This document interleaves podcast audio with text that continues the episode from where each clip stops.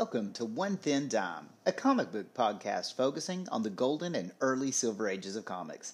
I'm your host, Sammy, aka the Comic Book Kid.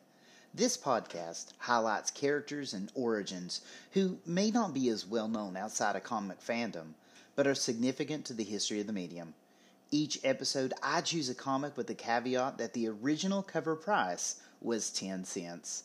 Please remember, any characters I discuss on this podcast are the sole copyright of their respective owners. So, with no further ado, let's check out what's on the shelves of the old five and dime for my nightmarish ninth episode. Following World War II, the comic book industry experienced a dynamic shift. The daring adventures of the costume clad set started to lose its appeal new genres became more popular in the four color pages, including science fiction, western, detectives, and especially horror. Though many comic companies would follow the trend, William Gaines of EC Comics would begin publishing three horror titles that would capture the imagination of readers, as well as the ire of parents and a certain psychologist, but I'll save that for a little bit later in the episode. Interestingly, it would be a crime fiction comic, Crime Patrol number 15, December 1949, that introduced arguably the most well known horror host in comics and television, the Crypt Keeper. This version of the Crypt Keeper wasn't the cackling corpse we think of today, but more of a looming hermit of the graveyard with long white hair. Over time, the Crypt Keeper would develop that wise-cracking host that we know today, providing quirky wit and tongue-in-cheek humor that readers were dying, pun intended, to read. With that said, let's creep back in time to discuss the Crypt Keeper's first appearance in the First Appearance Flashback. My source for this episode is the reprint Crime Patrol Number 9, published by Gemstone Publishing, December 2000. The scene opens as readers are welcomed by a person half shrouded in darkness, introducing himself as the keeper of the Crypt of Terror. Readers can see the gnarled cane and long, bony fingers, but the face is obscured by a mane of white hair. The keeper's dialogue calls this tale the return from the grave. The scene shifts to an office where two men, Carter and Dixon, are discussing their embezzling scheme. They wonder why their associate, John Glass, has called them to the office. Glass enters, telling the two men that his daughter is very ill and needs an operation. Dixon and Carter suggest that Glass sell out the company, but he refuses. The pair then allude to the insurance money that his family would get if he accidentally died. Some time later, Dixon and Carter receive a call from Mrs. Glass telling them that her husband had fallen in front of a truck and was killed. They console the widow, but inwardly the men got exactly what they wanted. The next day, the pair receive an order for $50,000 of the company's best perfume, only to find out that Glass had the formulas. When they question Mrs. Glass, she tells them that he had the ingredient sewn into the lining of his best suit, the one he was buried in. That night, Dixon and Carter decide to exhume the casket and find the formula, only to find the body gone, replaced by a note that Glass has risen from the grave to exact his revenge. Hmm. It's a good thing a zombie knows how to have nice handwriting. Shaken with fright, they return to the office, their own anxieties getting the best of their nerves. Dixon slips and falls out of the office window, while Carter decides to take his own life with the pistol in his desk before his spectral partner can do the deed. At that moment, the shot fires, the elevator door opens, and a very alive John Glass steps out. The keeper soon tells us that John had staged the funeral to teach the conniving pair about his importance to the company, sending the order to them himself to set this little morality play into action. Nice sense of humor, eh? remarks the crypt keeper. And that, dear listeners, is how our graveside ghoul first appeared. Let's pull back the years to see just who was responsible for the Crypt Keeper's first terrifying tale. This is one episode I'm a little nervous to look behind the comic curtain.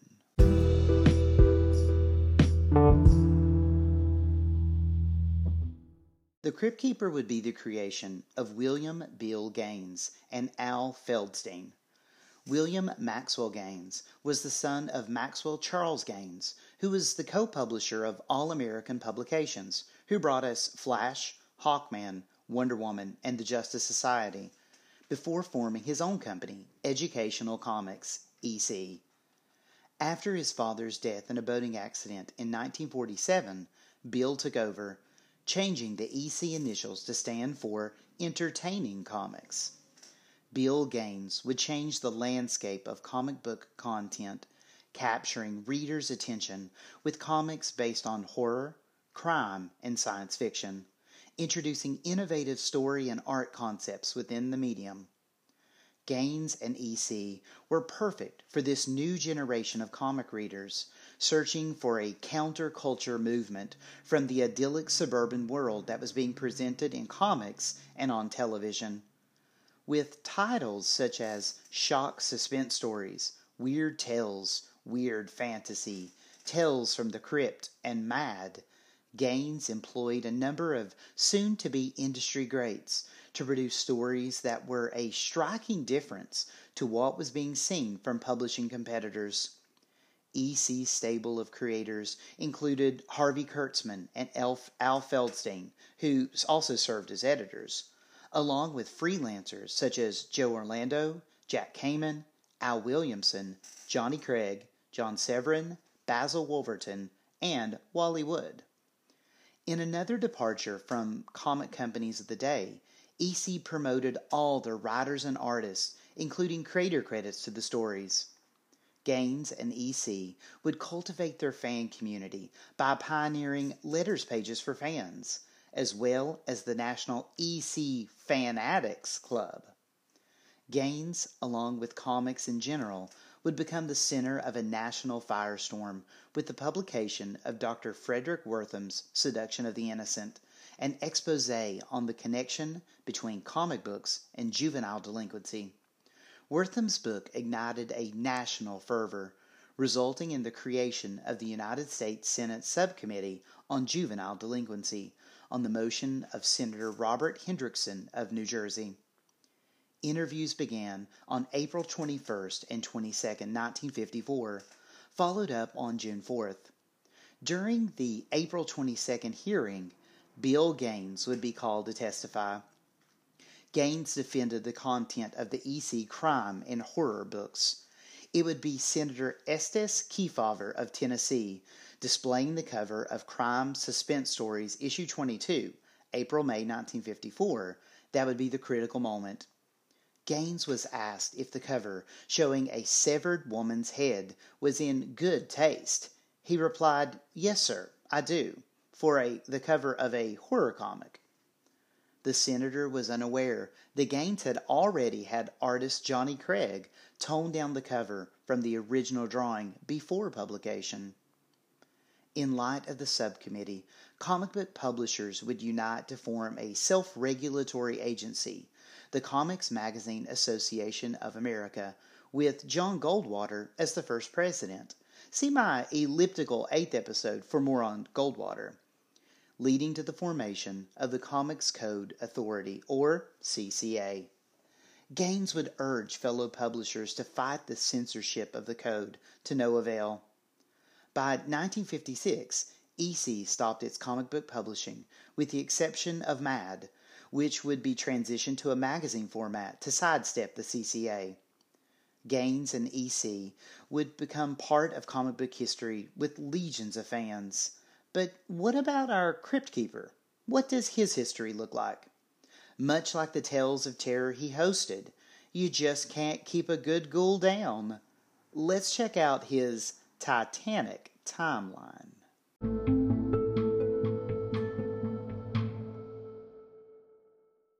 Crime Patrol would change its title to Crypt of Terror with issue 17, May 1950, lasting only three more issues before becoming the more widely recognized Tales from the Crypt with issue 20, cover dated October November 1950. Readers would get chills and thrills with this new anthology title featuring two tales introduced by the main man himself. Sorry, Lobo, don't hunt me down, please. As well as one from each of EC's other horror hosts the Old Witch from the Haunt of Fear and the Vault Keeper from the Vault of Horror. The three hosts, called Ghoulunatics, would often take jabs at one another. Following EC's demise, the Crypt Keeper would continue his undead exploits in a series of reprints.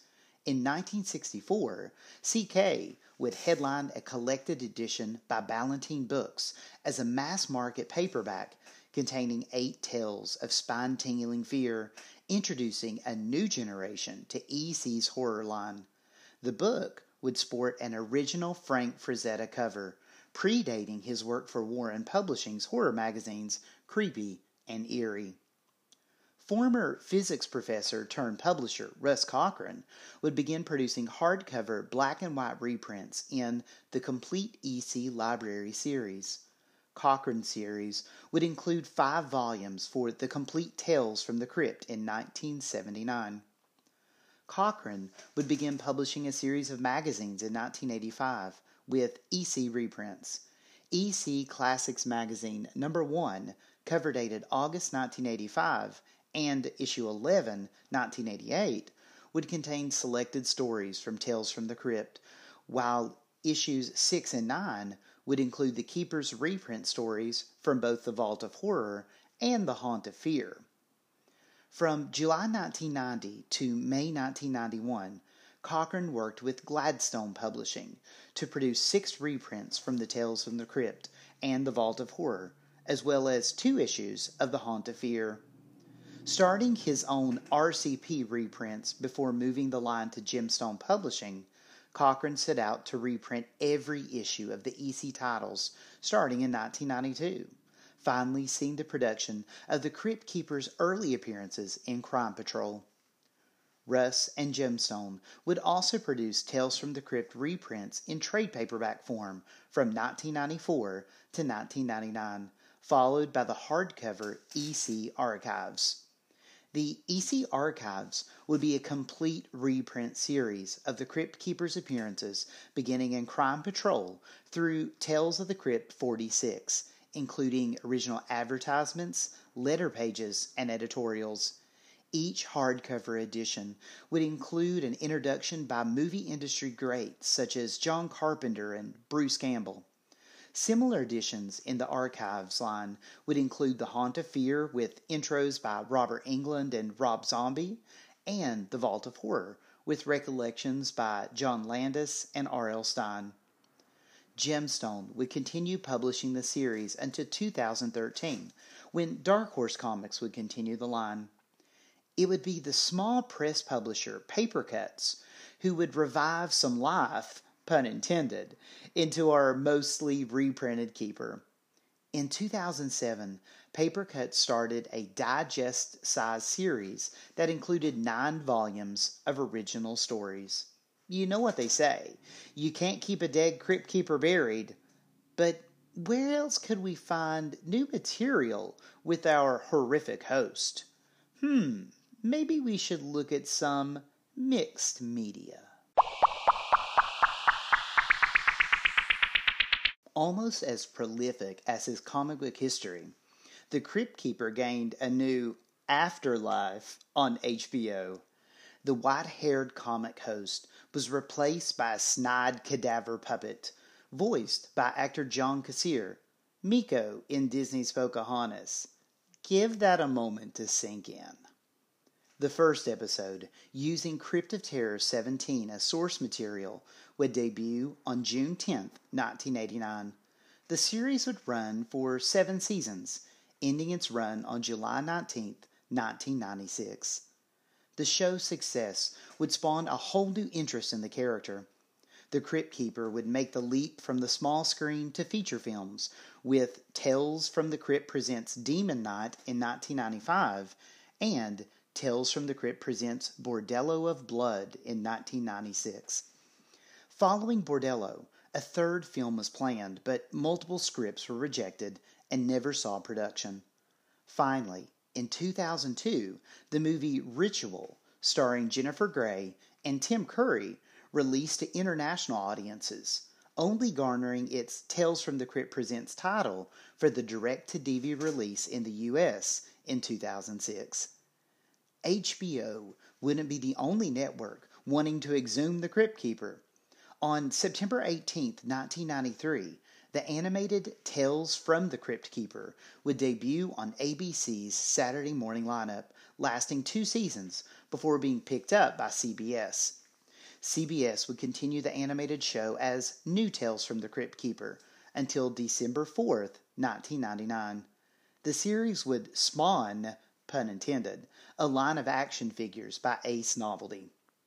CBS would also produce one season of Secrets of the Crypt Keeper's Haunted House, a kids' game show running from September 14, 1996 to August 23, 1997. The Crypt Keeper would serve as host, as young contestants would compete in five spooky events. In a strange twist of fate, the Crypt Keeper would also be featured on three albums. These included a soundtrack for the HBO series, as well as Have Yourself a Scary Little Christmas in 1994 and Monsters of Metal in 2000.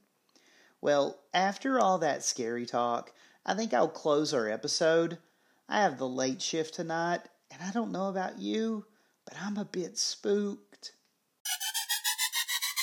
Comic books have been the foundation for so many areas of pop culture today, and the legacy of EC Comics is still such a huge part of that industry. The Crypt Keeper and his fellow Ghoulunatics would influence almost every comic book publisher, introducing readers to a whole new set of horror hosts. From Charlton Comics' Mr. L. Dedd to Warren's Uncle Creepy and DC's Cain, the industry was inundated with cryptic characters to introduce their tales following the weakening of the Comics Code in the Bronze Age.